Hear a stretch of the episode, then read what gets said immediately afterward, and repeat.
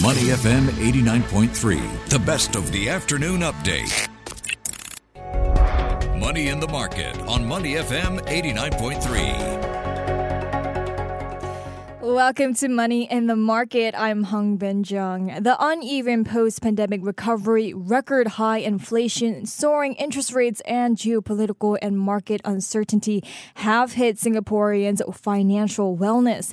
This year's OCBC Financial Wellness Index dipped to 61, returning the score to 2020 levels when the world was grappling with the COVID 19 outbreak. And the decline comes on the back of poor investment returns, increased debt stress, and derailed retirement plans.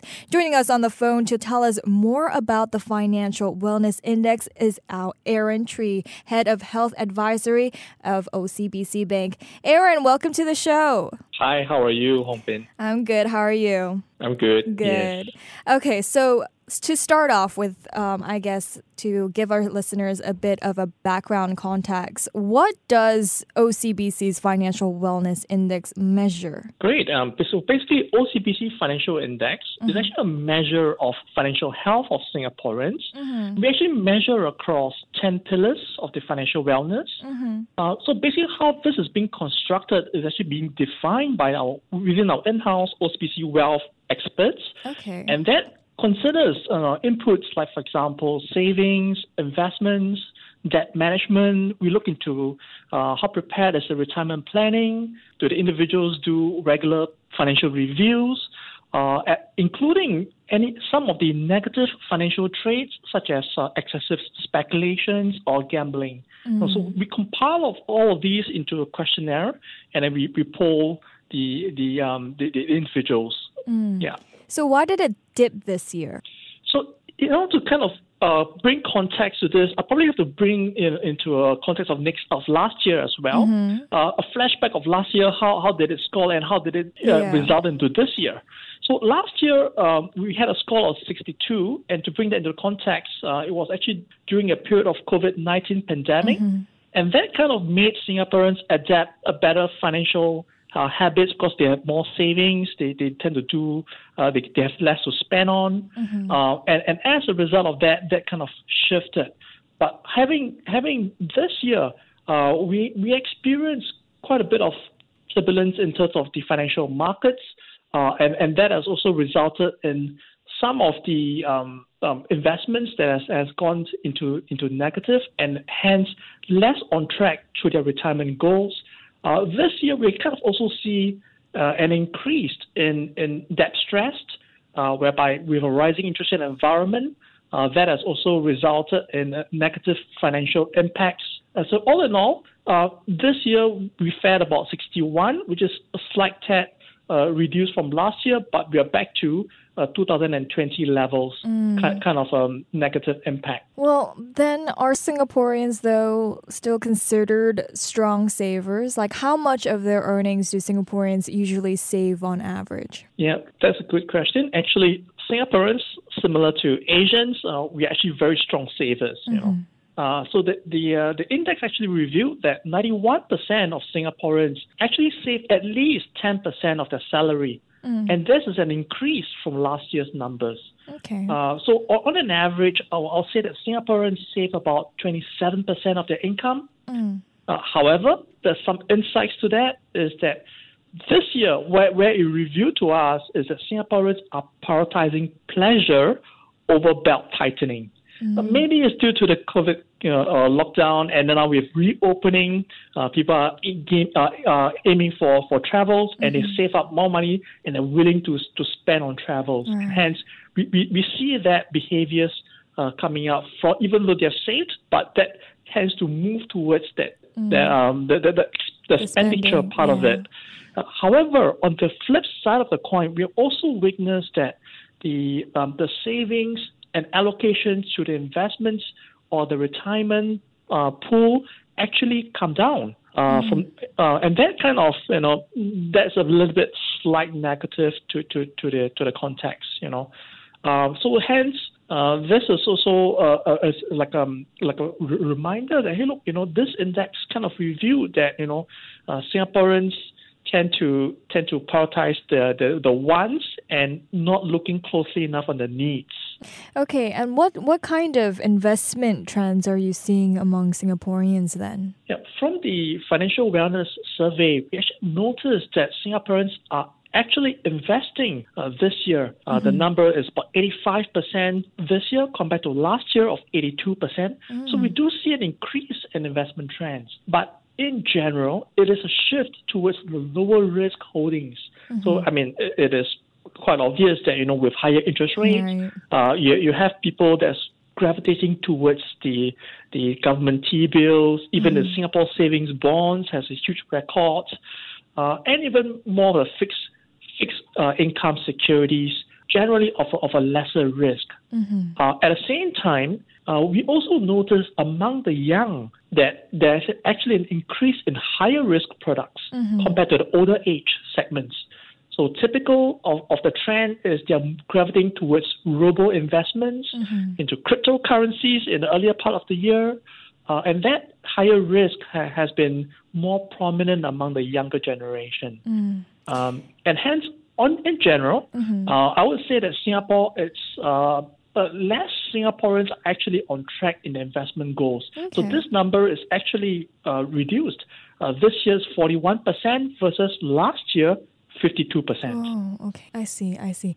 And going back to what you said earlier about young investors um, taking taking riskier uh, investment trends, why are why are young crypto investors still keen on cryptocurrencies despite the crash? Yeah. So actually, the survey also reviewed the younger Singaporeans.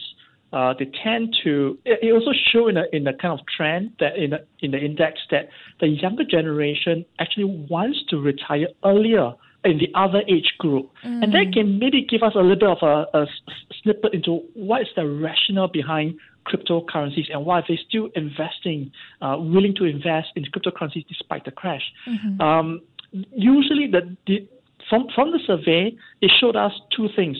The younger generation, they want to retire earlier, uh, much earlier compared to the, to the older age group, and they want to retire in style.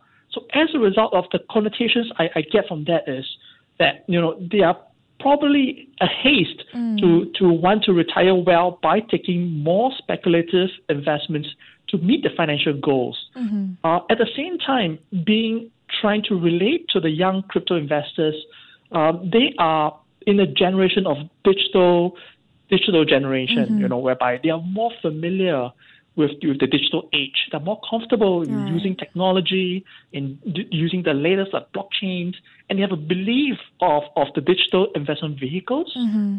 Uh, at the same time, you know, in terms of behavioral, cryptocurrencies tend to give them a bit of sense of community and mm-hmm. belonging, and because of, of that, they, they think you know, you know that that's something that they can relate to uh, through either social media channels. Mm-hmm. Uh, and so, despite of the crash, uh, that from the survey, it is also continued to, to pull that they they are remaining open to to uh, further invest into this asset class. Okay, yeah. okay. Well, you know, there's also, um, according to your findings, there's also a decline in the average rate of return on investments by Singaporeans. Are we seeing a decline because of the current market conditions, or does it kind of show that Singaporeans are not making that great of investments? Yeah. Um, I, I guess it's a combination of, of, of the 2 mm-hmm. Is that um, it, in general, 2022 this year has been a negative performance for most of the markets. It's almost quite difficult to avoid it mm. because this is a, a rare uh, point in time that both equities and bonds and many of the investment asset classes uh, had fallen in price. Mm. Uh, and as a result, Singaporeans in general uh, did see their average uh, returns on the investments fall by you know about more than half of a percent uh, from, from last year. Mm-hmm. So, and overall, because of the negative in, in the investment uh, losses, uh, we actually we actually see that Singaporeans are now pivoted towards the safer investments, as I've earlier kind of mm. kind of mm. um, um, alluded to.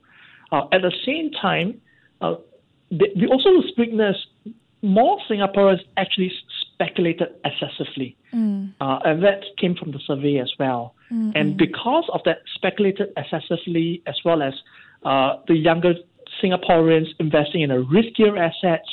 Uh, that kind of led to an, an, overall doing not so great on their investments, and mm-hmm. hence, as a result, uh, detracted from their retirement goals. Okay. Um, so the kind of lesson we kind of learn from there is that you know investors do need to take a look at a more of a longer term approach, mm-hmm. uh, perhaps even review the quality of their investments if they remain convicted and whether, you know, if the economy is to go through further shocks from here or further deterioration from here, can their investments still remain relevant mm. uh, to withstand those, those volatility? Are Singaporeans then ready to face a financial crisis if that happens? Based on the from the survey, mm-hmm. actually Singaporeans are not so ready for the crisis. Oh, no. Um, yeah, so it's unfortunate there. But even though we did uh, mention that you know Singaporeans are great savers,